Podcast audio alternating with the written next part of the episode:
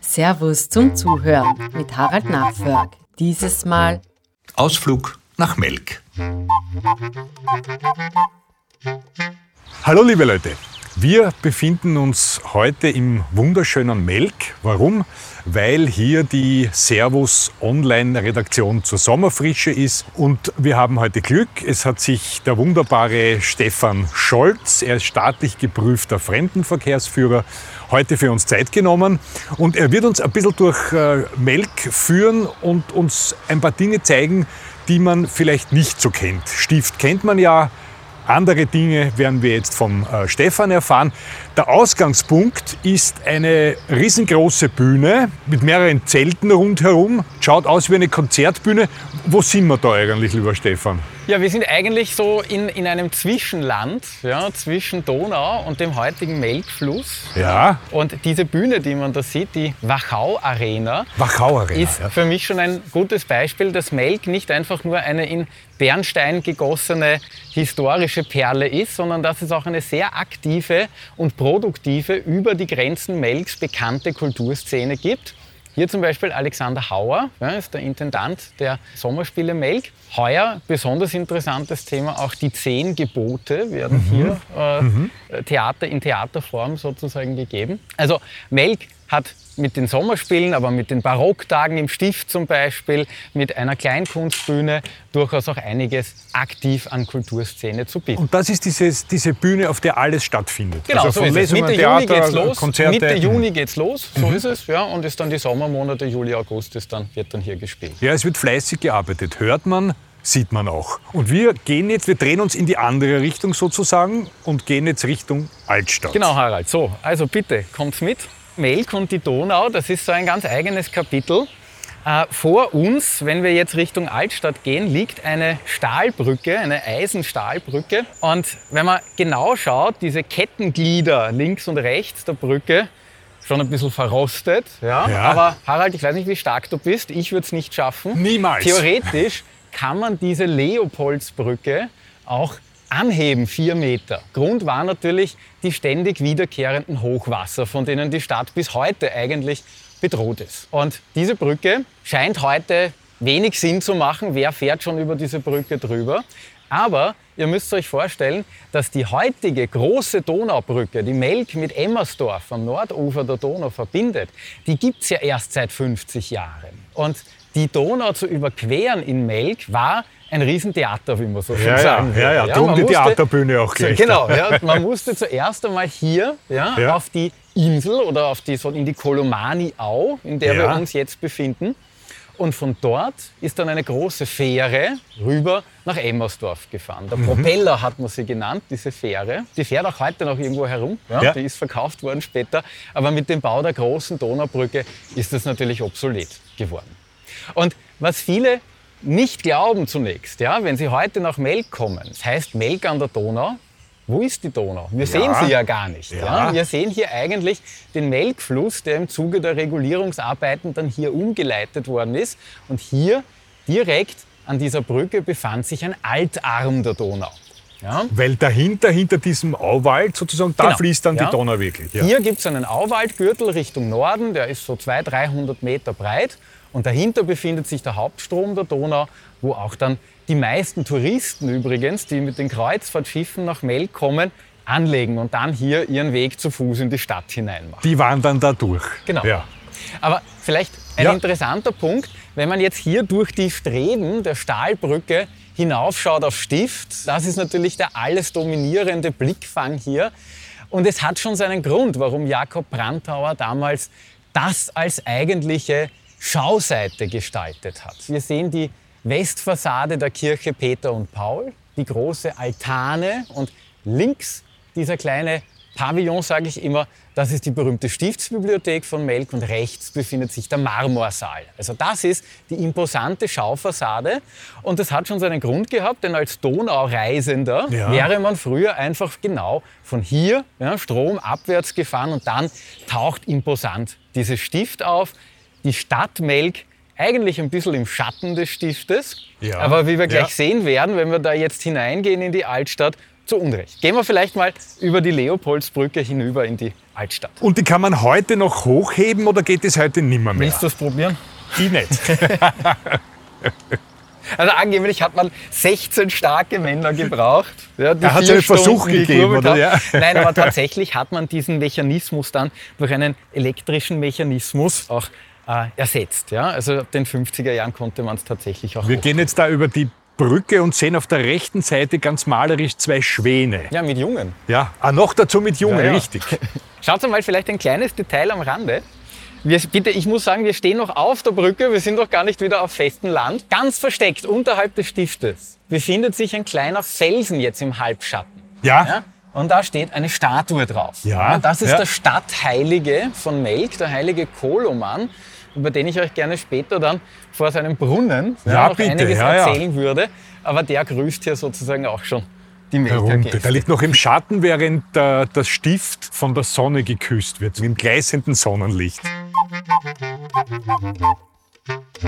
Ihr seht hier vor uns jetzt den modernen Hochwasserschutz von Melk. Ja, diese kleine, unter Anführungszeichen eher kleine Betonmauer. Und da kann man, wie in der ganzen Wachau mittlerweile, im Bedarfsfalle dann große Aluminiumstreben hineinschieben. Und dadurch hat man eigentlich eine Hochwassergefahr mehr oder weniger gebannt. Hoffentlich. Wann war das das letzte Mal nötig? Naja, das letzte Mal die großen Hochwässer, die zeige ich euch gleich drüben. Ja. Ja. es gibt hier nämlich eine direkt gegenüber der Straße eine Installation, eine Stele, würde ich mal Ja, sagen, ja. wo sehr plastisch die unterschiedlichen Hochwassermarken abgebildet sind. Ja, unfassbar der eine ganz oben. Ja, du siehst den einen, stellen wir uns mal drüber. Also das ist Ja. fast drei menschliche Figuren, drei menschliche Personen hoch. Ja, fast übereinander, fünf, ja. sechs Meter übereinander. Du bist ein sehr hochgewachsener Ja, Mann. ungefähr 1,82 oder nicht mehr, mehr so groß. aber 1862, ja, wärst Ja. du hier schon fast Wär ich schon ertrunken. untergegangen, Ja, ja. wärst du hier ertrunken.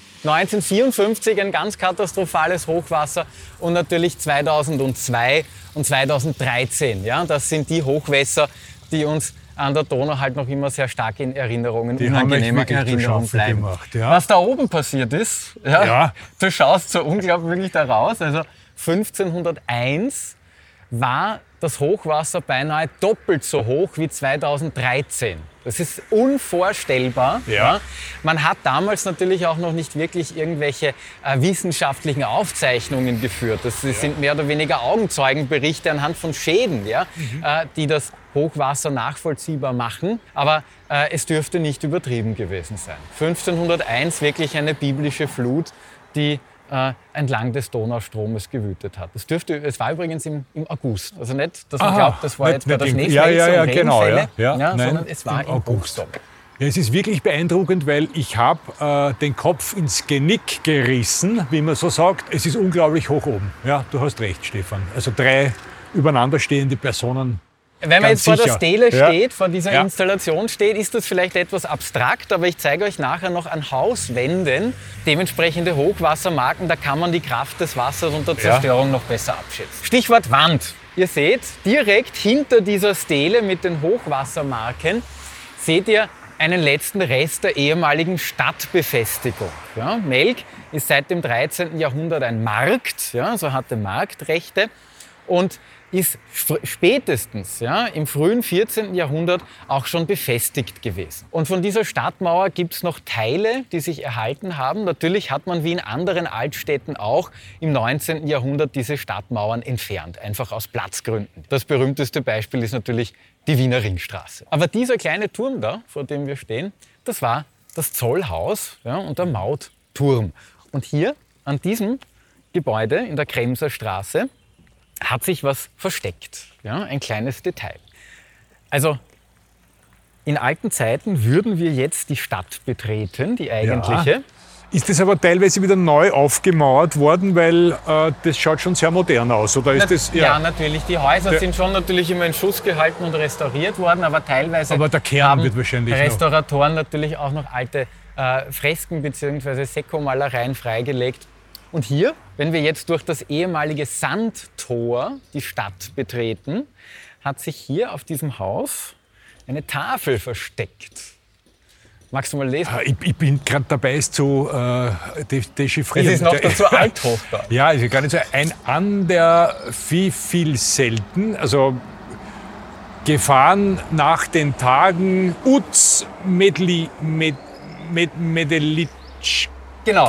Du sagst es, du sagst es. Also was der Harald da liest, Aber ja, ich kann es nicht entziffern. Also ich ist nicht. eine Passage aus dem Nibelungenlied. Ja? Und äh, wir befinden uns jetzt schon im zweiten Teil des Nibelungenliedes, Kriemhilds Brautfahrt. Und das liest sich wie ein Reiseführer entlang der österreichischen Donau. Da kommen Orte wie Everding vor, wie Pöchlan zum Beispiel, Rüdiger von Bechelaren ist ein Weggefährte der Kriemhild. Und auf dem Brautzug Richtung Osten kommt sie auch nach Medelicke, Melk. Ja? Stimmt, Und das war hier- der Ausdruck für Melk, richtig. und hier werden sie bewirtet. Ja? Ward auf Handen viel getragen, Mannig Gold wird's rieche. Goldenen Gefäßen reicht man ihnen Wein und hier steht, ein Wirt was da gesessen in Melk. Aber diesen Wirten darf man sich jetzt nicht als Wirtshauswirten vorstellen, ja, sondern eigentlich als eine Art Burgherrn, der hier auf einem Melker Ansitz sitzt und der heißt Astold. Und jetzt wird es überhaupt spannend, weil dieser Astold weist der Kriemhild die Straße Straße. in das Osterland nach Mutaren, nach Mautern. Ja, also er spielt quasi den Fremdenführer, wenn man so will, ja, und zeigt ihnen die Straße. Dürfte gar nicht einfach gewesen sein, damals die Wachau zu passieren. Immer wieder musste man noch die Seiten wechseln, weil einfach oft kein Durchkommen war. Also, Nibelungenlied. Ja, und vielleicht bei dieser Gelegenheit äh, tauchen wir gleich einmal in die älteste Geschichte Melks ein. Ja, Melk ist eine Stadt, die bereits 831 erwähnt wird, und zwar in einer Urkunde des Klosters Herrieden. Da ist von Melk bereits die Rede. Und die eigentlich, soll man sagen, österreichische Geschichte Melks beginnt im Jahr 976. In diesem Jahr wird Leopold der erste der Babenberger Dynastie mit der Mark im Osten belehnt. Und das ist auch der Beginn der Babenberger Burg da oben auf dem Stift. Ja? Also aus dieser Burg ist ja mehr oder weniger das Stift Melk entstanden. Bevor wir weitergehen, noch eine Frage beim Nibelungenlied. Die erste Zeile, die ich äh, so hart schon vorgelesen habe. Wa- Was heißt das jetzt? Das mit dem Wirten kann ich komischerweise lesen. Mit Wirtshäusern kenne ich mich aus. ja, Das wundert mich nicht. Aber da oben ein anderer. Äh, Also äh, frei übersetzt, ja. nach einer längeren Reise, ja, kommen Sie schl schlussendlich nach Melk. okay, Ja. gut. So, Harald, wir stehen hier jetzt genau gegenüber des Hauses mit der Tafel Nibelungenlied. Ja, und hier befindet sich das Wachau Infocenter Melk. Ja, also das ist die zentrale Anlaufstelle für Gäste, die nach Melk kommen, nach einer Unterkunft suchen, aber auch sich über die Sehenswürdigkeiten der Region informieren wollen. Und hier kann man auch einen Audioguide, einen elektronischen Audioguide ausleihen. Roter Faden heißt dieser Audioguide. Er führt in Stationen durch die Stadt Melk. Sozusagen die elektronische Konkurrenz zu uns Fremdenführern, aber sehr praktisch, wenn nicht gerade ein Fremdenführer ums Eck steht ja, und man auf eigene Faust spontan die Stadt erkunden möchte. Kostet 3 Euro, Kaution von 25 Euro ist für den Audioguide zu hinterlegen. Tolle Geschichte. Ich bin dafür, man investiert ein bisschen mehr, wenn man Zeit hat, nimmt sich einen Fremdenführer, so jemand wie den Stefan, weil da kann man auch nachfragen. Das kann man beim Audioguide ja leider nicht. Und schon gehen wir weiter. Dann frag doch, Harald. Liegt dir was am Herzen? Na, jetzt lass ich mich mal von dir führen. Das finde ich jetzt ganz okay, großartig okay. da. Du, Harald, wann hast du das letzte Mal einen Brief aufgegeben oder ein Backel? Wann warst du das letzte Mal auf der Post? Das ist eine gute Frage. Das, äh, das muss wohl schon, also Brief aufgeben ist schon sehr lange her und ein Backerl vor einem Monat vielleicht. Okay. Ja. Na, dann schauen wir auf die Post. Gehen wir auf die Post. Okay. Schauen wir, was auf der Post los ist. Einen kurzen Abstecher machen wir noch, bevor wir Ja. zur Post kommen. Denn schau her, ich glaube nicht, dass man das findet oder dass man gar nicht auf die Idee kommt, es zu suchen. Ja? Hier hat sich noch ein Kleinod Melks versteckt. Schaut mal darüber, bitte. Ja. Wir gehen jetzt Richtung Sterngasse. Genau, zwischen Kann ich lesen? Grenzergasse, Grenzerstraße und Sterngasse befindet sich nämlich eines der ältesten Häuser Melks. Gehen da durch eine sehr schmale Gasse jetzt. Eine hohle Gasse. Hohle Gasse, ja. Der Wilhelm Tell wird uns nicht da irgendwie entgegenkommen. Also ich Wow. betrachte das ja immer mit sehr viel, mit sehr großem Respekt, denn es ist so eine Ja, schöne, ruhige, ja- idyllische ja, Ecke und es soll auch ruhig und idyllisch bleiben. Aber du siehst hier zwei sehr alte Gebäude, links einen ehemaligen Zweckbau, wahrscheinlich noch auf das 14. Jahrhundert zurückgehend vom Mauerwerk her. Und daneben das sogenannte Haus am Stein. In Melk kann man Deutsch lernen, wenn man möchte, nämlich Mhm. die Feinheiten die Deu- der deutschen Sprache. Es gibt in Melk ein Haus am Stein und ein Haus auf dem Stein. Und hier sind wir beim Haus am Stein. Das Besondere an dem Haus ist aber vor allen Dingen, was auf der Fassade zu sehen ist. Ja, schau mal bitte ums Eck, so, so nah darfst du schon gehen. Du siehst einen ur, ur, uralten Rebstock. Stock, ja. Und Ja. das Interessante ist, dieser Rebstock wurzelt gar nicht auf diesem Grundstück, sondern auf dem Nachbargrundstück. Ja? Ah, und Äh, zieht sich da herüber. Die Sorte gibt es gar nicht mehr, aber er trägt noch Mhm. Er trägt noch. Trauben. Ja, ich kann das bestätigen. Der Hausbesitzer hat mich selber einmal den Traubensaft kosten lassen. Ein hervorragender Ja. Traubensaft. Ja. Und bitte, dieser Rebstock ist natürlich Jahrhunderte alt. Ja, also Schätzungen sind so bei 500, 600 Jahren. Und man muss sich vorstellen, dieser Rebstock hat auch eine der größten Katastrophen überstanden, nämlich die Reblaus Ende des 19. Jahrhunderts. Und überhaupt, ja. Und der das Hochwasser wahrscheinlich Ja, das auch, oder? Hochwasser auch, ja.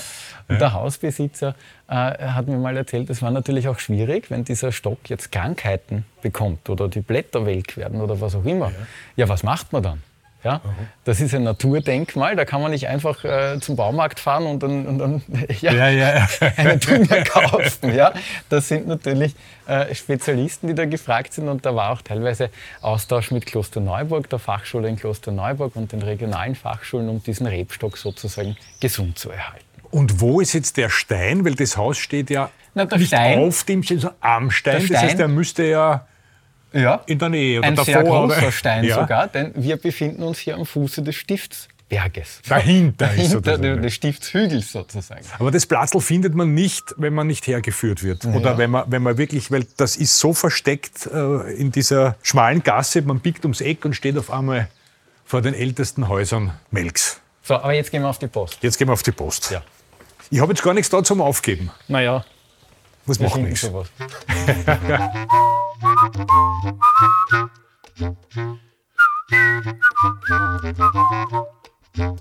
So, wir queren da jetzt den Hauptplatz, kriegen schon einen kleinen Blick auf die Pfarrkirche von Melk hier auf der linken Seite. Aber wir zweigen ganz kurz noch nach rechts ab zur alten Post. Es ist noch ziemlich menschenleer eigentlich. Wir haben Glück. Normal wird Melk wahrscheinlich überrannt, oder? Ja, da, ist- äh, richtig, wenn du das sagst, Harald. äh, Melk ist eine unglaublich dynamische und lebhafte Stadt. Ja. Ja. sie ist Bezirkshauptstadt natürlich, ja. aber es ist auch an Ausflugstagen, an Wochenenden, an langen Wochenenden, ist hier wirklich pulsierendes Leben. Also Melk ist wirklich eine, eine Perle. Magst du dich setzen? Schau mal, dahinter ist so eine schöne Bank. Schau Ach, die ist ja an. großartig. Ist sie großartig. Die hat Löwenfüße, die tragen dich sicher. Ja? Mhm. Und wenn du den Eindruck hast, sie ist zu hart, sie wirkt so gepolstert mit den Borten hier. Ist doch süß, oder? Du, das fühlt sich gut an. Da ist auch ein bisschen Moos drauf und das macht alles weicher. Ja, Ja? Der Ausblick hier ganz, ganz großartig. Im Zentrum natürlich immer das Stift. Aber ich will jetzt eigentlich wissen, was hat es mit dieser Bank auf sich, auf der ich da so bequem sitze. Was ist mit der Na Bank? gut, Harald, stell dir Ja. mal vor, wir sind hier jetzt in der Linzer Straße. Ja? Also Ja. Linzer Tor war früher am Ende dieser Straße. Man sieht übrigens auch noch diese Schilder hier. Das waren alles Einkehrgasthöfe. Ja? Also das war sozusagen die Transportdrehscheibe von Melk. Und angenommen, du wartest jetzt auf deine Kutsche. Möchtest du vielleicht Brauch sitzen, weil das Platzerl, ja? könnte länger dauern, bis die ankommt. Genau, so ist es. Ja? Ich würde mir aber zum Wirten reinsetzen und nicht auf Ja, die Bank. Das, das, auch, das, auch das wäre gut. Aber du siehst das weiße Rössel haben wir hier, das Lamm, das Kreuz. Also das waren diese ehemaligen Einkehrgasthöfe Und warum steht die Bank auf Löwenbeinen? Hat das eine besondere Bedeutung? Naja, der, der Löwe und Melk, das Stadtwappen, nicht? Das, aber da können wir später noch darüber reden. Ja, weil das hat ja Ähnlichkeit. Aber da reden wir, da reden wir später Genau, drüber. den, den Melker Löwen, den besprechen wir später noch. Wir stehen hier jetzt tatsächlich vor einem Lieblingsgebäude von mir in Melk. Ein sehr prachtvolles Gebäude für eine Post. Imperial, ja. ja. Imperial Ja, fast schon, absolut. genau. Also ich Ja. beschreibe es vielleicht einmal.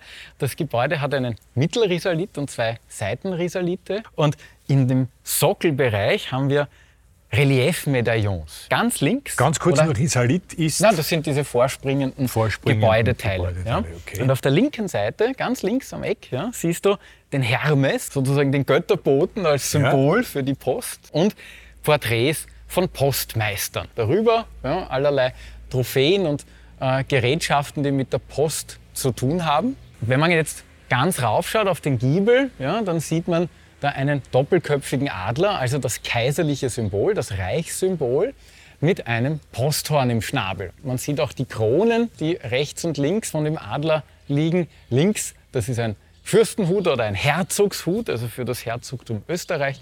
Dann daneben die böhmische Krone ja, und die Kaiserkrone ganz oben drauf. Das heißt, irgendwas Besonderes muss es mit diesem Gebäude auf sich haben. Und tatsächlich geht diese alte Post auf einen faszinierenden Menschen zurück, nämlich auf Josef Edler von Fürnberg. Dieser Fürnberg war, wenn man so will, ein Unternehmergenie der Barockzeit. Und äh, dieser Fürnberg hat zunächst sein Geld mit Forstwirtschaft gemacht.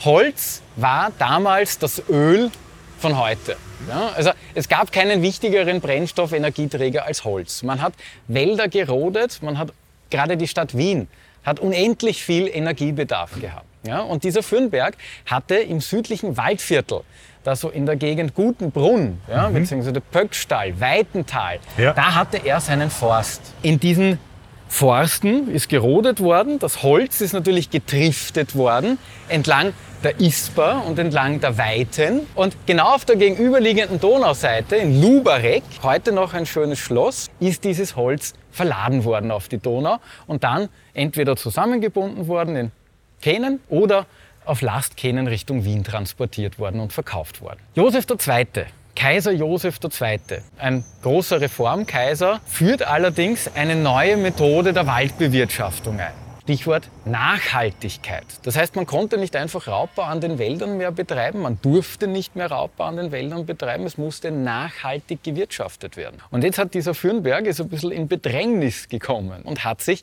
ein neues Geschäftsmodell, einen neuen Geschäftszweig überlegt. Er hat um das Postprivileg im südlichen Waldviertel angesucht und hat dieses 1791 auch erlassen bekommen vom Kaiser. Und jetzt hat er natürlich Poststationen gebraucht, repräsentative. Hier in Melk steht eine, in Gutenbrunn im Waldviertel steht noch so eine schöne Post und natürlich in Lubarek auch. Die sind alle so pompös wie Nein, die hier. die das ist also wohl die, die in Gutenbrunn Ja. ist schon noch sehr pompös. Ja, in Ja. Gutenbrunn hatte, äh, hatte der Fürnberg nämlich auch noch eine Glasfabrik, ja, beziehungsweise eine Glasproduktion. Ignaz Mildner war einer dieser berühmten Glaskünstler da oben. Aber das Spannendste dran, wenn ihr mal Wanderschuhe anzieht, oder barfuß geht's auch, und wir fahren da ein bisschen im südlichen Waldviertel herum, kann ich auch noch Reste dieser Poststraße zeigen. Also das heißt, man muss sich mal das Modell überlegen. Das ist ja nicht so, dass heute ein Spediteur staatliche Infrastruktur nutzt, sondern damals im 18. Jahrhundert musste der Spediteur oder der Postmeister die Infrastruktur selbst herstellen. Also man muss einmal überlegen, was das überhaupt für einen finanziellen und Kapitalaufwand bedeutet hat. Es gibt heute noch alte Postbrücken. Viele Forststraßen folgen heute dieser Poststraße. Das ist ein total spannendes, Spannendes Kapitel. Thema, ja, ja. Und nachher kann man dann die Zehen in den kalten Edlesberger Teich in Gutenbrunn stecken. Du, und diese Postoberoffiziale oder wie immer man die genannt hat, die waren besonders, haben sich besondere Verdienste erworben, um Ja, also das du siehst, du siehst dass hier immer. diese die, die Plaketten unterhalb der Reliefs, Ja. der Porträtreliefs stehen und die sind gar nicht mal beschriftet. Also die dürften namenlos geblieben sein. Es dürfte eher ein, äh, wie soll man sagen, ein symbolischer Akt gewesen sein. Ja. Was ist denn da jetzt drinnen in diesem alten Posthaus? Was Das ist ist, da heute der? Stadtsaal von Melk. Also Der da Stadtsaal. finden äh, Zeremonien statt in Melk, beziehungsweise ja, das nutzt die Stadt Melk.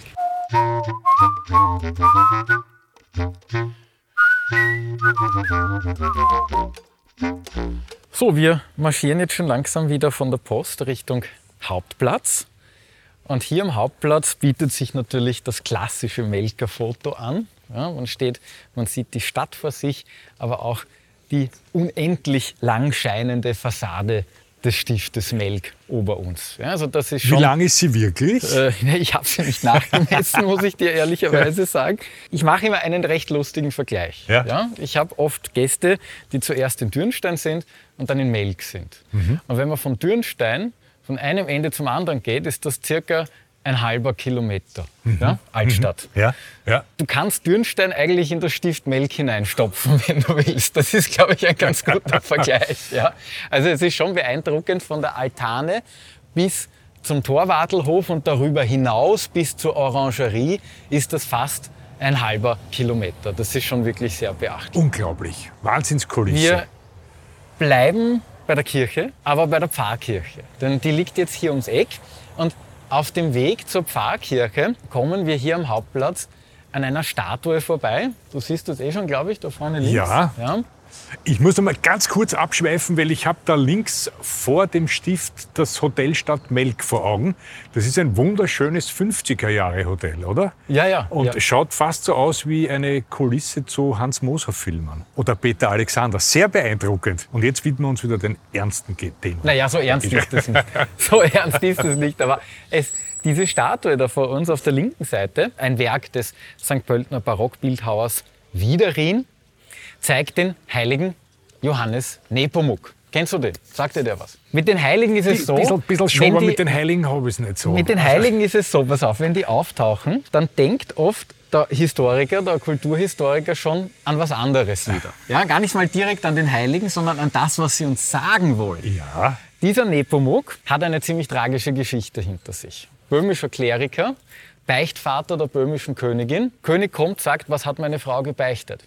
Nepomuk sagt, das verrate ich nicht. Das ist ein Beichtgeheimnis. Was passiert? Was glaubst du? Geköpft. Nein, nicht geköpft. Nein, zuerst einmal die Zunge rausgeschnitten, damit er ja nicht Ach mehr du reden meine, kann. die, die waren ja, Ja? brutaler damals. Ja, Und genau. dann von der, pra von der Prager Karlsbrücke in der Moldau ertränkt. ertränkt. Ja, das siehst du auch da unten dargestellt. Schau mal, da siehst du eine Brücke mit drei Bögen. Ah ja, genau, das da ist jetzt wird noch sehr, sehr verwaschen, aber wenn man da näher wird- hingehen, äh, sehe ich es dann Genau, genau. da ja. wird der arme Nepomuk sozusagen runter, Johannes Nepomuk runtergestoßen. Nepomuk heißt ja nichts anderes als aus Pomuk. Also das ist der Johannes aus, Aus Pomuk. Pomuk. So, wenn man jetzt ertrinkt, ist man ein idealer Kandidat, um Heiliger zu werden, der gegen Wassergefahren wirkt, beziehungsweise der Brücken beschützt. Und dieser Johannes Nepomuk, das ist jetzt bitte die vereinfacht und verkürzte Version Ja. seiner heiligen Legende. Ja. Ja. Dieser Johannes Nepomuk wird vor allen Dingen im 18. Jahrhundert ein absoluter Modeheiliger. An jeder Brücke, an jeder Weggabelung, überall, wo es mit Wasser irgendeine Gefahr geben könnte, steht der Nepomuk. Gibt von Rilke gibt sogar so ein, einen, ein Gedicht, ja, da kommt kommt der Satz vor, und von allen Brucken gucken überall die Nepomucken. Ja? Also äh, das ist, wie dem auch sei, was macht er jetzt hier? Siehst du hier irgendwo Wasser? Bei Hochwasser ja. Ja, aber dann, dann hilft der Nepomuk auch nichts mehr. Also wenn hier das Hochwasser steht, dann ist eh schon zu er ist spät. versetzt worden. Er stand früher wo ganz Nein, woanders. er stand hier, Stand aber der Bach ist weg. Ah, der Bach Ja, ist weg. Okay, hier, ja, wo ja. heute die Autos fahren, floss der Weierbach. Also hier gab es tatsächlich ein. Gewässer, das hier durch die Stadt durchgeflossen ist. Der arme Nepomuk. Denk an diesen Bach, weil ich zeige dir jetzt noch was anderes. Da wirst du Augen machen. Ja, in der Geschichte von Melk äh, oder der Stadtgeschichte hat es natürlich immer wieder auch Katastrophen abseits der Hochwässer gegeben, zum Beispiel Brände. Brände. Das waren die großen Gefahren, die eine Stadt oder ein Stadtensemble erleiden konnte. Der letzte Großbrand war 1847. Und da ist wirklich sehr, sehr viel zerstört worden. Unter anderem auch die Pfarrkirche, vor der wir jetzt stehen. Du kennst sicher Schönbrunn und Hitzing, ne? Ja. Natürlich. So, und wenn du jetzt vor der Melker Pfarrkirche stehst und dir, du, du so ein nagendes Gefühl im Hinterkopf hast ja, und denkst, wo habe ich das schon mal gesehen? Dann denk bitte an Hitzing, an die Pfarrkirche Kirche? Maria Hitzing. Ja.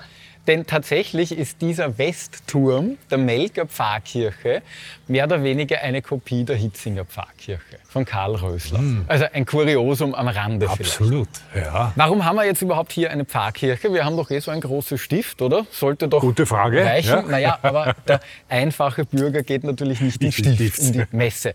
Und in der Frühgeschichte der Stadt Melk befand sich eine Pfarrkirche am Stiftshügel oben. Ein bisschen weiter wenn wir jetzt auf das Stift schauen, ein bisschen weiter rechts drüben, ein bisschen weiter Richtung Osten, gab es eine Stephanskirche. Stephan, der heilige Stephan, deutet immer auf Passau hin. Denn der heilige Stephan ist das Hauptpatrozinium, also der wichtige Heilige von Passau. Und tatsächlich befand sich Österreich kirchenrechtlich lange Zeit im Einfluss des Bistums Passau, des großen Bistums Passau. Die Melker Pfarre zum Beispiel war bis Ende des 17. Jahrhunderts Passau unterständig. Und dann erst ist sie dem Stift inkorporiert worden. Die Melker, ich meine, kann man sich vorstellen, da jedes Mal die alten Gebrechlichen zum Beispiel, da mit Kinder und mit Sack und Pack da in die Kirche rauf zu marschieren, ist natürlich mühsam. Und deswegen hat man schon früh hier eine eigene Kapelle gegründet. Und aus dieser Kapelle hat sich dann die Pfarrkirche Maria Himmelfahrt entwickelt. Schauen wir mal rein. Ich hoffe, sie ist offen. Gern, ja. Oh, Ist gut. Dankeschön, Bitte. Dankeschön. Ja, ja. Dankeschön. Danke, das ist sehr lieb. Danke. So, man merkt am Hall, wir stehen jetzt in der Kirche. Erster Eindruck, Harald? Hast du dir so erwartet? Anders erwartet? Nein, also die vielen gotischen äh, Elemente und Glasfenster habe ich mir nicht so in dieser. Also die meisten, die in Melk sind und zuerst das barocke Stift Eben, sehen, ja. stehen hier und sagen, ah, endlich Gotik. Ja. Weil ein bisschen eine Abwechslung. Ja. Jetzt muss man aber dazu sagen, diese Kirche schummelt. Denn die Hülle, die Architektur, sieht man oben schön an dem Netzrippengewölbe, ist tatsächlich spätgotisch. Der Turm, den wir draußen gesehen haben, ist neugotisch, ja, also historistisch quasi, aber auch die Einrichtung. Also die Altäre, die du hier siehst, auch das sind eigentlich neugotische Werke. Die Kirche hatte eine barocke Ausstattung, aber die hat man dann dem Zeitgeist entsprechend einfach entfernt.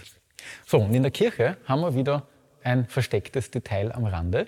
Schau mal da zum Seiteneingang. Latein, geht noch? Die sexta mensis Julii celebratis vesperis, huc ascenderunt aque post nubifragium.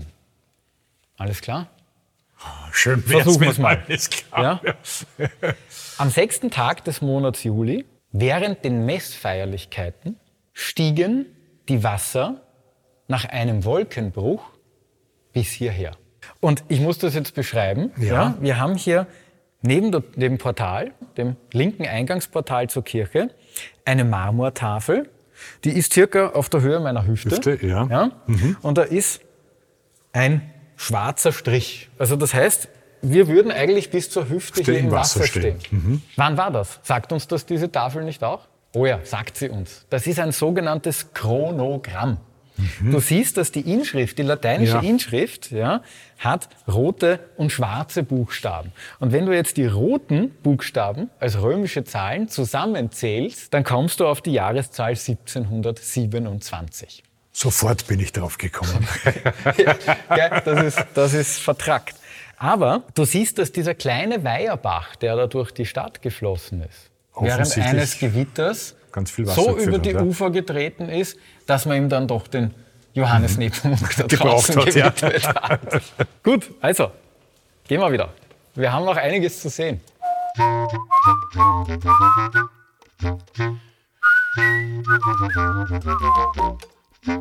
Da hat sich übrigens gleich links neben der Kirche hat sich noch ein Turm der alten Stadtmauer versteckt. Ja, schau, da oben. Ja, Ja, also diese.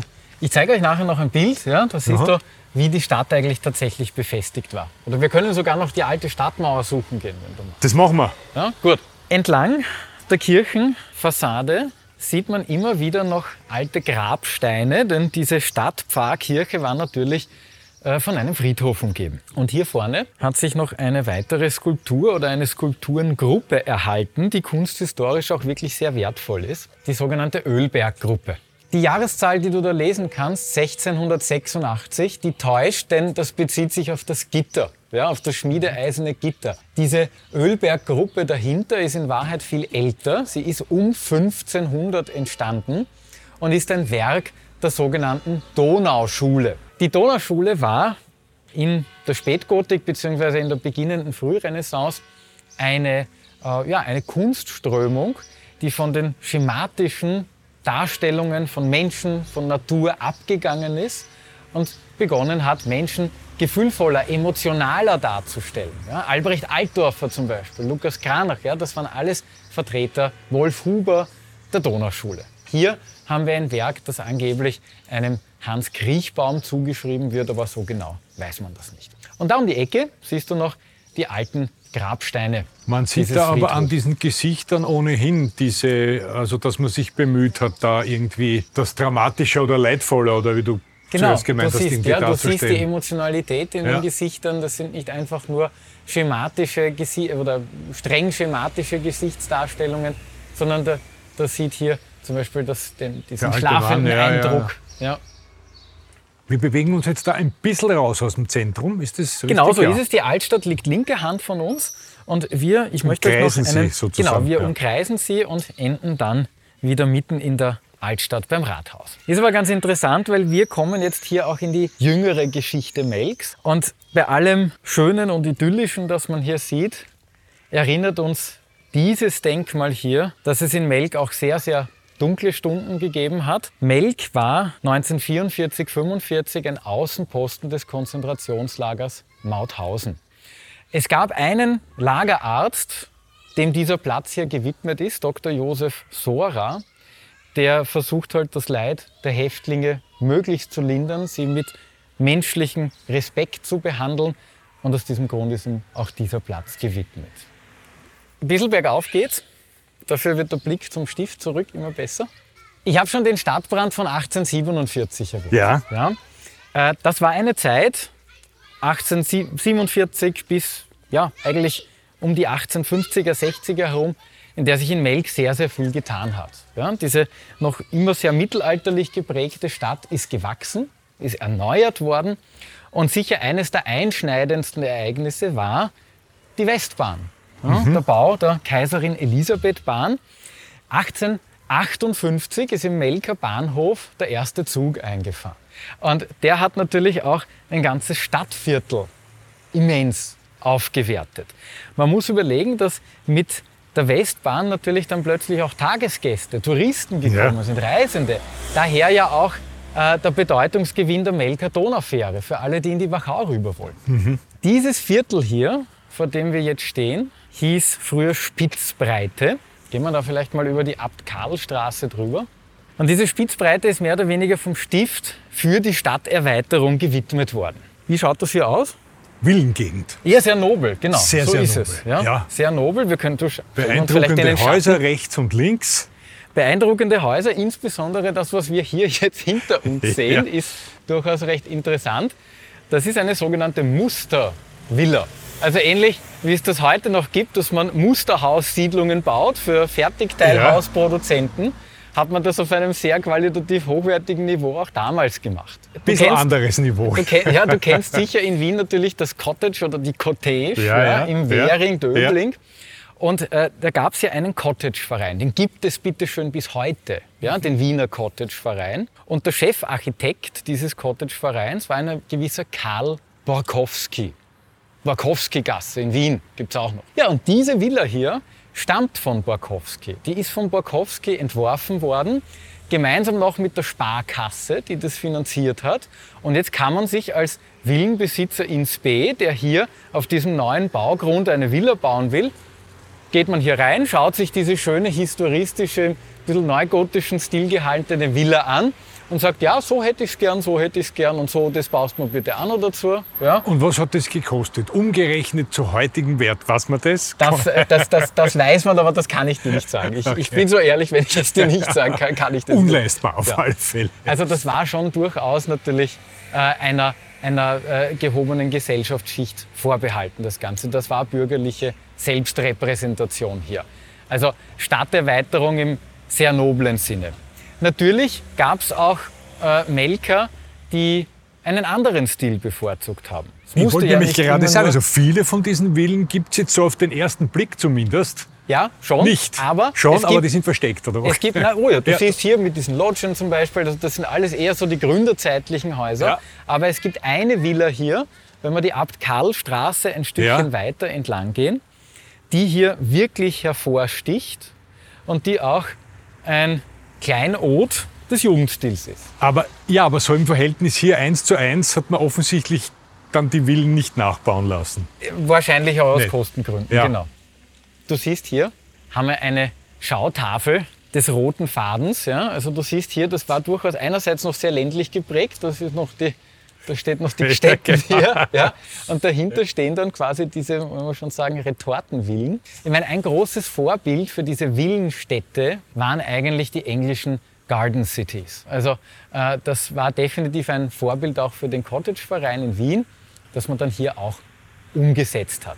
Man muss aber auch dazu sagen, dass dieses Melker Cottage Viertel, dieses Melker Villenviertel, so wie es hier dasteht, in Niederösterreich sehr einzigartig ist. Also das ist als Ensemble schon ein, durchaus eine beachtliche Sache, die sich hier erhalten hat. Da gehören in etwa wie viele Villen dazu, zu diesem Ensemble? Kann Ja, so zwei? Dutzend würde ich sagen. Okay. Ja. Du kennst Leibach wahrscheinlich?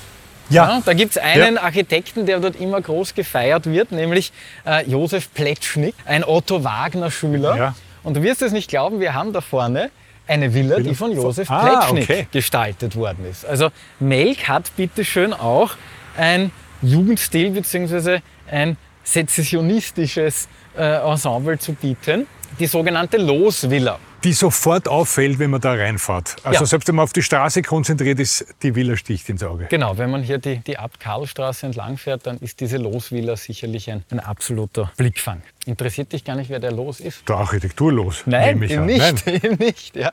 Das glauben die meisten. Ich habe jetzt gerade irgendwie so nachgedacht, warum es nicht Pletschnik-Villa heißt, aber egal. Ja. also sie, Ah. sie gilt, also sie heißt eigentlich die Los, das, die Ja. Losvilla. Gemeint ist aber ein gewisser Hans Los. Dr. Hans Los, Losinfeld, war Notar und Ach so, der Mäzen Ja. und hat sich vom Pletschnik diese Villa hier auf der rechten Seite jetzt bauen lassen. Es ist auch sehr schön, wir gehen da gerade eine Kastanienallee entlang, schön im Schatten jetzt an diesem heißen Ja. Junitag. Und auf der rechten Seite jetzt, man sieht die Fassade dieser Losvilla ganz unüblich für die damalige Zeit mit Kacheln ausgekleidet. Äh, man sieht dann schon diese typischen Bay Windows, diese Erker hier, Ja. die für den Jugendstil so typisch sind. Beeindruckend. Auch, auch der Eingang, zwei Obelisken mehr oder weniger. Ja, ja.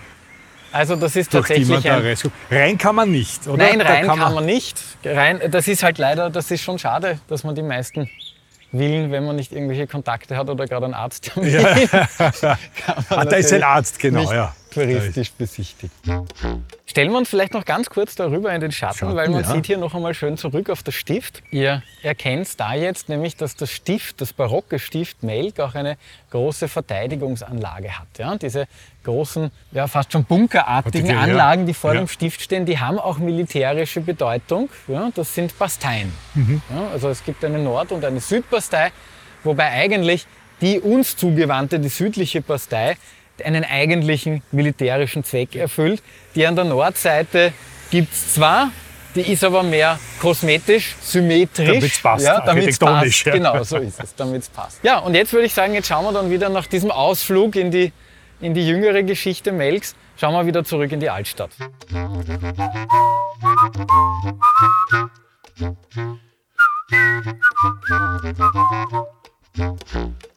Und hier, schaut mal, hier in der Zaglauer Gasse, da hat sich tatsächlich noch ein Stück der alten Stadtmauer erhalten. Dieses unscheinbare Stück, das man hier rechts sieht. Ich habe vorher erwähnt, dass Melk wahrscheinlich schon im 14. Jahrhundert befestigt sein muss, denn es hat damals, Anfang des 14. Jahrhunderts, den Titel Landesfeste bekommen. Ja, es gab damals einen Streit zwischen dem Habsburger Friedrich, der äh, zum König gewählt worden ist, nur leider Gottes ein Wittelsbacher, Ludwig, auch zum König gewählt wurde.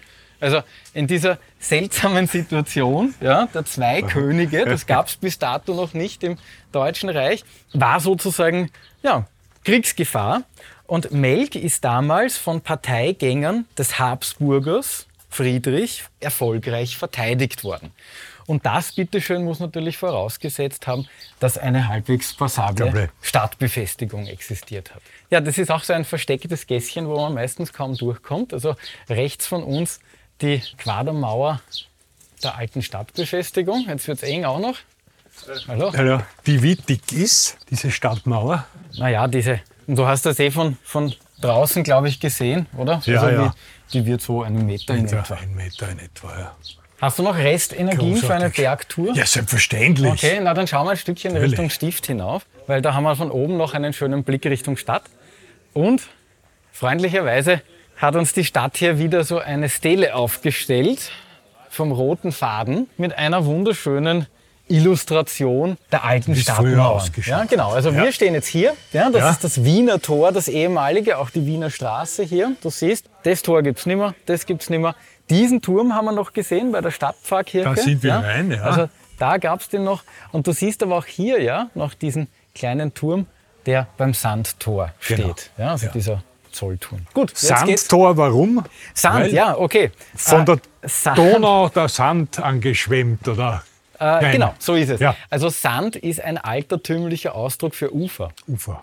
Ich meine, ich denke mir immer, der schöne österreichische Ausdruck am Sand sein Ja, ja, wird vielleicht auch, ja, also möglicherweise daher kommen, dass wenn ein Boot am Sand liegt, ist es zu nichts nutze. ja, aber wenn man am Sand ist, offensichtlich hat man es eigentlich dann fein, nicht? wenn Ja. man auf Urlaub ist oder am Strand.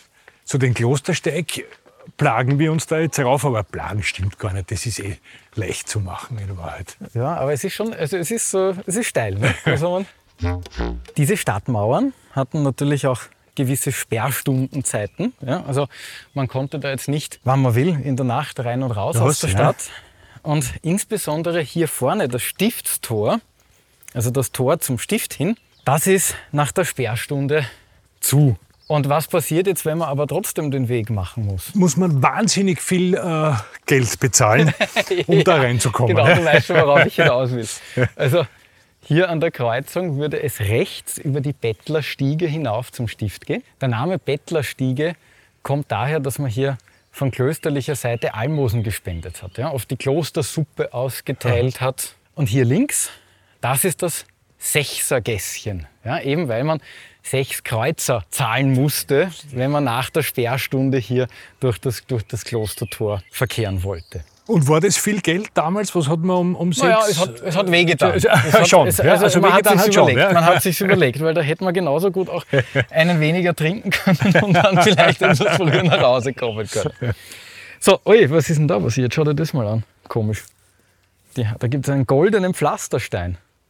Noch einen goldenen. Was man alles sieht. Hä? Der Stefan, gut, dass uns der auf all diese Dinge aufmerksam macht. Ich glaube, das wäre noch vor mehr. lauter schau mal, Schauen. schau mal, das wäre noch mehr. Ein einzelner, da, ein einzelner, noch einer. Hier haben wir drei nebeneinander. Das ist aber was sehr Modernes. Das ist modern, das Oder? ist Das ist- richtig. modern und alt gleichermaßen. Bist du Pfadfinder?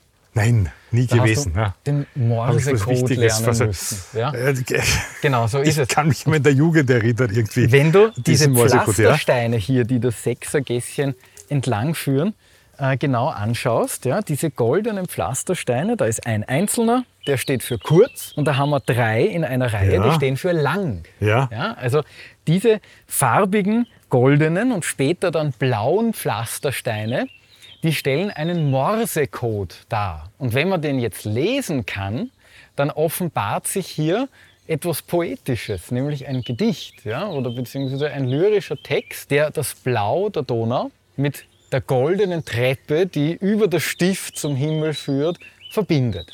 Das ist eine ganz tolle Idee ja, von zwei Künstlerbrüdern, ja, den Rudi und Martin Maria Gritsch, die diese, äh, diesen Kreativweg, wie er hier heißt, gestaltet haben. Und Mich hat das jetzt ein wenig an Hundertwasser irgendwie er, er, erinnert. nein, dieser Kreativweg Aber- hat noch dazu einen, eine andere positive Eigenschaft, außer dass er, äh, finde ich, eine sehr schöne künstlerische Intervention ist. Es ist auch ein Leitsystem, ne? weil wenn du jetzt diesen goldenen und dann später blauen Steinen folgst, Ja. dann kommst du vom goldenen Stift runter zum Blau der Donau. und versäume aber wieder, was ich rechts und links sehe, weil ich mich jetzt auf den Boden konzentrieren Ja, muss. willst du es jetzt lesen? Ne? Willst du's das unbedingt. Also, das, das möchte ich jetzt schon wissen, so wie dieses Gedicht das, lautet. das, das können wir dann nachher noch vorlesen. Gut. Das Sechsergässchen jetzt führt uns bergab zurück in die Altstadt und zwar auf den Rathausplatz. So, auch da wieder ein schmales Gässchen. Ah, das ist ja nur das Sechsergässchen. Genau, so ist an. es. Ja, ja. Und die Pflastersteine verfolgen uns. Oder wir folgen den Pflastersteinen, Genau. besser gesagt. Ich finde es immer sehr schön hier, wenn man da vom, vom Stift, vom Stiftsbezirk, muss man schon fast sagen, da Ja. oben runterkommt und plötzlich steht man da auf diesem geschäftigen Rathausplatz. Da bekommt man einen sehr schönen Eindruck von der lebendigen Sehr, Stadt sehr Melk. schönes Platzl, ja.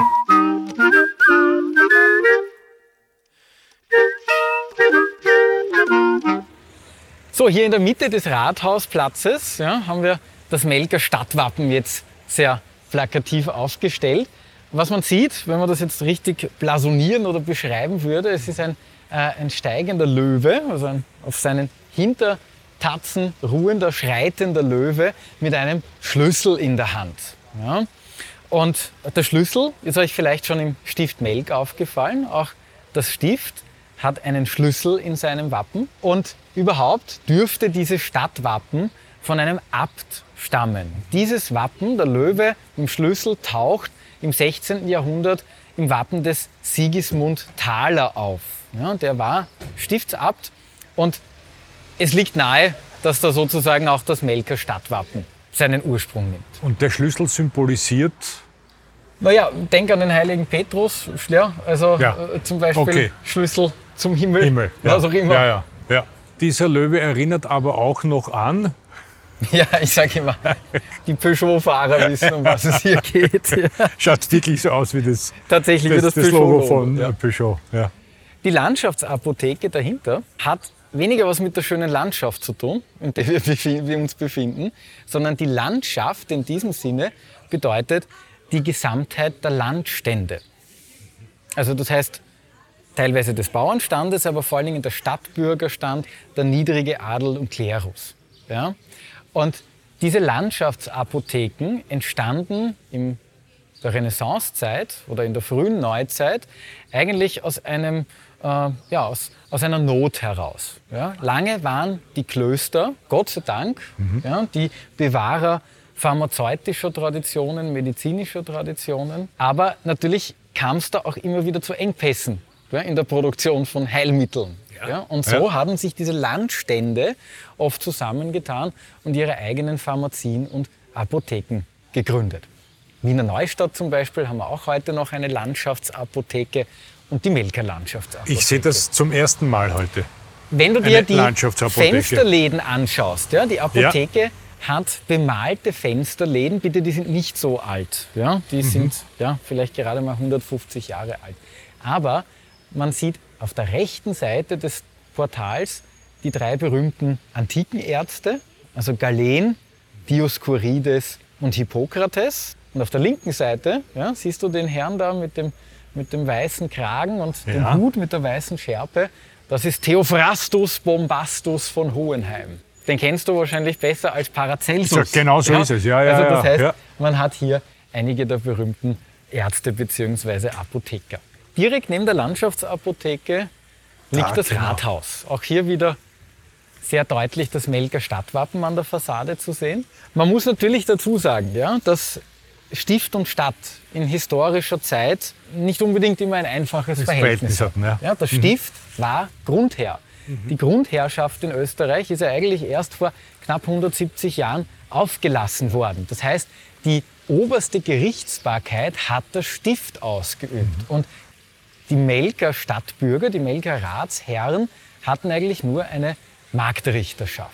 Wenn man sich äh, das Rathaus jetzt von der Entfernung anschaut, fällt als erstes das Portal auf. Siehst du die Holztür des Rathauses? Wunderschöne alte Holztüre. Ja, und da lohnt es sich, einen etwas näheren Blick drauf zu werfen. Denn du siehst, dass da lauter Kreuze auf der Fassade sind.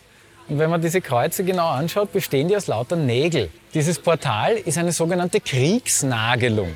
Was Geht auf den das? Ersten Ja, Weltkrieg ja. zurück. Spätestens nach dem ersten Kriegswinter äh, hat man gemerkt, was der Erste Weltkrieg eigentlich in der Bevölkerung angerichtet hat. Witwen, Waisen, ja, die äh, auf der Straße gelebt haben, die unterstützt werden mussten.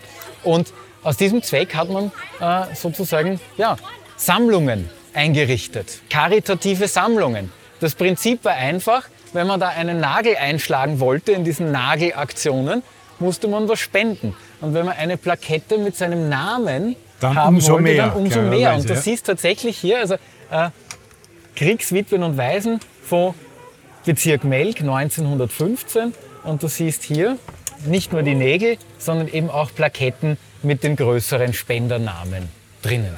Der Entwurf dieses Portals übrigens geht zurück auf den Ernst Stöhr. Ernst Stöhr, ja, der steht im Schatten eines Künstlerkollegen, nämlich von Koloman Moser bzw. von äh, Gustav Klimt. Ernst Stöhr war Gründungsmitglied der Wiener Sezession und war in Melk auch tätig. Jetzt haben wir aber schon von Koloman Moser gesprochen und ich finde, das ist eine super Überleitung. Eine perfekte Überleitung. Direkt zu diesem Brunnen, der vor dem Rathaus steht. Ich hoffe, es plätschert nicht so laut, aber es ist irgendwie sehr stimmig. Es ist sehr stimmungsvoll, ja. ja, ja. Gleich mal vorausgeschickt, dieser Brunnen war ein großzügiges Geschenk von Abt Berthold Dietmeier. Das ist dieser Abt, der für die äh, Barockisierung des Stiftes Melk verantwortlich zeichnet. Und dieser Brunnen ist eigentlich, war zu Beginn des 18. Jahrhunderts schon ein bisschen altmodisch. Ja? Der war noch so typisch hochbarock. Ja? Und der Dietmeier wollte den loswerden und hat in der Stadt Melk geschenkt. Zu sehen ist oben der Koloman. Ja? War, so die Legende, ein Pilger. Sohn eines irischen Königs, der sich auf Pilgerfahrt ins Heilige Land befunden hat und aber leider Gottes von den Österreichern oder von den damals in Österreich lebenden Menschen als Spion gehalten wurde. Ja, also äh, dieser Koloman wird in der Nähe von Stockerau als Spion vermeintlich entlarvt und wird auf einem Holunderstrauch zwischen zwei Mördern aufgehängt. Man muss dazu sagen, zu Tode verurteilte durften ja nicht christlich begraben werden. Und man hat dann ihn hängen lassen einfach auf diesem Holunderstrauch. Ja, sehr brutal, sehr grauslich. Aber was ist passiert? Dieser Koloman, der Leichnam des heiligen Koloman, ist nicht verwest. Und ganz im Gegenteil, ein Mann, äh, der einen kranken Sohn hatte, der hat im Traum die Eingebung gehabt, er solle doch zu dem äh, Leichnam des Koloman gehen, der noch immer auf dem Holunderstrauch baumelt solle ihm Blut und ein Stück Fleisch rausschneiden und damit seinen kranken Sohn bestreichen und dann würde er geheilt werden. Das hat er tatsächlich gemacht und der Sohn ist geheilt worden. Mittlerweile beginnt sein Leib ja, weitere Wunder zu wirken und man gönnt ihm sozusagen ein christliches Begräbnis. Und ein Jahr später bekommt dann der Babenberger Markgraf Heinrich diese Geschichte mit von diesem wundertätigen Leichnam des Koloman und lässt den Koloman von Stockerau hierher nach Melk bringen, wo er im Stift begraben wird. Also er wird quasi ein zweites Mal sogar begraben. Äh, in der Kirchengeschichte oder im Lateinischen heißt das Translatio. Und das war genau am 13. Oktober des Jahres 1014. Warum sage ich das so genau? Der 13. Oktober ist bis heute hier in Melk ein großer Tag, denn das ist der Kolomanik-Hirtag. Ja, und da, wo wir jetzt unterwegs waren, da geht es da hoch her natürlich. Das ist ein riesen Jahrmarkt, der einmal im Jahr am 13. Oktober stattfindet und dem heutigen, noch immer heutigen Stadtheiligen Melks, dem Koloman, zu Ehren gehalten wird. Weil ich sage Stadtheiliger, der Koloman war aber nicht nur Stadtheiliger von Melk, sondern er war früher sogar der Landespatron Österreichs. Allerdings ist er nie heilig gesprochen worden. Ja, also er hatte kein offizielles Kanonisierungsverfahren ja. bekommen, wie das in der katholischen Kirche üblich ist, sondern per päpstlichen Dispens ist die Erlaubnis erteilt worden, den Kohlemann wie einen Heiligen zu verehren. Und äh, erst später ist der Kohlemann dann vom Leopold, also dem heiligen Leopold von Babenberg, als Landespatron Österreichs ersetzt worden.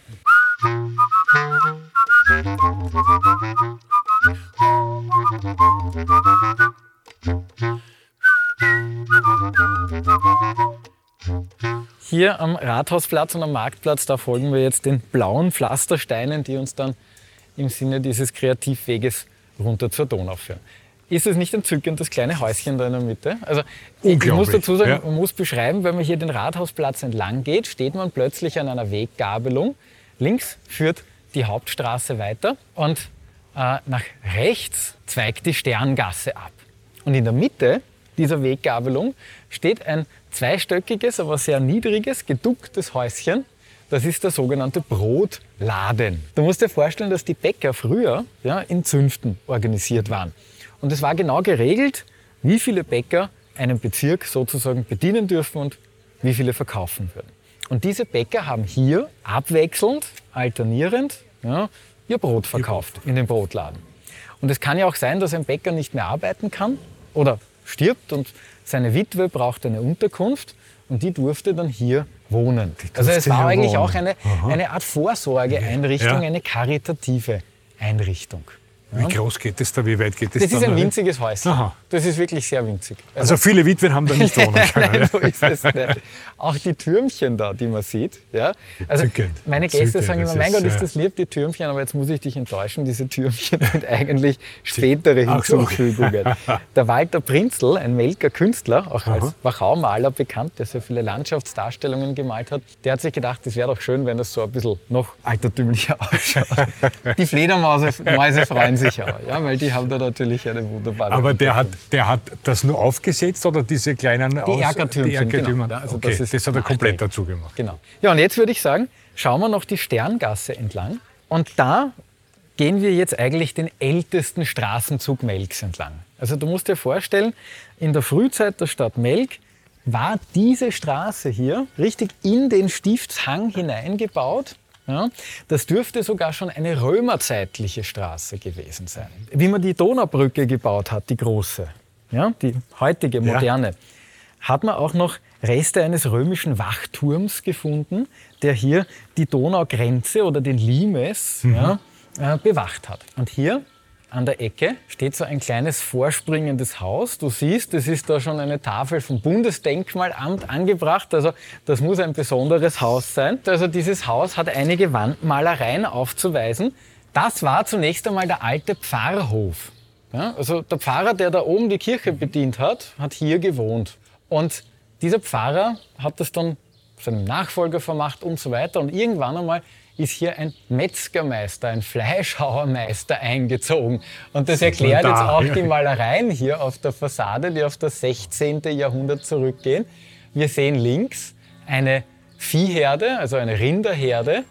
Und irgendwie, auch sehr auffällig, irgendwie scheint jedes dieser Tiere einen eigenen Gesichtsausdruck zu haben. Also wenn man Ja. genau schaut, dann haben wir den Hirten und auf der rechten Seite haben wir die Schafherde. Ja? Also das ist sozusagen die Auslage des Fleischers gewesen, wenn man will. Und dieser Teil da, diese Eckverzierung, Ja, das sind so, du musst dir das überhaupt vorstellen, dass, dass äh, früher in, einem, in, in einer Renaissance- oder frühneuzeitlichen Stadt waren die Bürgerhäuser, die das leisten konnten als Statussymbole, waren hauptsächlich von außen so bemalt. Aber hier bleiben wir jetzt beim alten Pfarrhof in der Sterngasse. Hier haben wir noch ein Bilderrätsel an der Wand. Schau mal, was sich da rechts von der Tür befindet. Was siehst du da? ein Löwe hinter Gittern. Ja. Die Geschichte kennen wir von irgendwo, oder? Ja, dir was Wachau, ein in der Wachau? äh, Ja, ja, ja, genau. Ja, ähm, Löwenherz. In, in Dürnstein, Natürlich. genau, so Ja. ist es. Ja. Und der Legende nach hätte Richard Löwenherz 1192, man hat ihn ja dann von Dürnstein, also von Österreich, nach seiner Gefangennahme ins Reich überstellt, ins Deutsche Reich und nach Trifels und angeblich hätte er hier eine Nacht verbracht in diesem alten Pfarrhof, deswegen der Löwe hinter Gitter. Ja, beweisen können wir es nicht, aber, Aber es schaut heißt so schön, aus, es se non è passt. vero, e ben trovato. Ja. Diese Häuser hier in der Sterngasse äh, sind wunderschön innen. Und äh, vielleicht schauen wir mal kurz in den Innenhof. Wenn man darf, na sicher. Klar. Ja. Entschuldigung, grüß Gott. Grüß Gott. Wir wollten nur ganz kurz in den Hof schauen. Sind Sie so nett? Lassen Sie uns? Kommen Sie rein, dann Ja. der Chef um. Ja, Danke. okay, ja. Mache ich dazu. Ja, also man sieht, glaube ich schon, warum wir jetzt hier drinnen stehen. Der Blick zurück auf Stift ist natürlich spektakulär hier. Dann schauen wir vielleicht noch ein bisschen die Hauptstraße runter. Man sieht hier noch, man kann noch andeutungsweise erkennen, dass diese Häuser hier alles Verkaufsgeschäfte waren, ne? mit den Laubengängen, mit den Arkadengängen. Also das waren so typische Kaufmannshäuser. Und sind es jetzt auch noch Ja, sind eigentlich? heute eigentlich auch noch nur halt mit Ja. modernen Fassaden. Gut, Harald, also es ist äh, 10 Ja. vor 12. Ich habe eh schon Hunger. Wir Ich- müssen jetzt irgendwo Ich reinschneiden. lese wo's- gerade hier Menü passt. im Rathauskeller, heute Grießnockelsuppe und Rindsrouladen mit Hörnchen. Das, das spricht mich sehr an. Ja, hervorragend. da nehmen wir sofort Platz. Da Ich setzen wir glaube, uns da ist auch hin. ein großer Tisch frei. Bestellen Also wir ich- gleich. Genau. Außerdem sind da unsere Onliner untergebracht. Servus Online. Achso, in der Weil- Residenz. Ja, Da. man kann nämlich da auch wohnen. Super, Ja. sehr schön. Also dann, lieber Harald, Lieber Stefan, ich danke dir herzlich für diese Ja. ganz, ganz großartige Stadtführung. Dankeschön. Wir haben unheimlich viel gelernt. Ich habe wahnsinnig viel gelernt. Wir hoffen, dass wir dich bei einer nächsten Also- Stadtführung wieder genau. buchen dürfen. Wenn nur die Hälfte stimmt, reicht's auch. ne?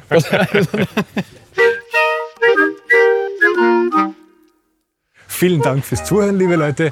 Das war's mit unserem Rundgang durch Melk. Ich freue mich schon auf unsere nächste Sendung. Und wenn ihr mehr lesen wollt über die Servus Sommerfrische, dann auf servus.com.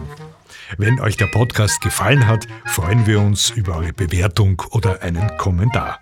Abonniert Servus zum Zuhören und verpasst keine Folge mehr. Wir freuen uns, wenn Sie in zwei Wochen wieder mit dabei sind. Da spricht Servus Wohnen Ressortleiterin Alice Fernau mit Einrichtungsexpertin Nina Nissner von der Auffrischerei über die Wirkung von unterschiedlichen Farben im Wohnraum.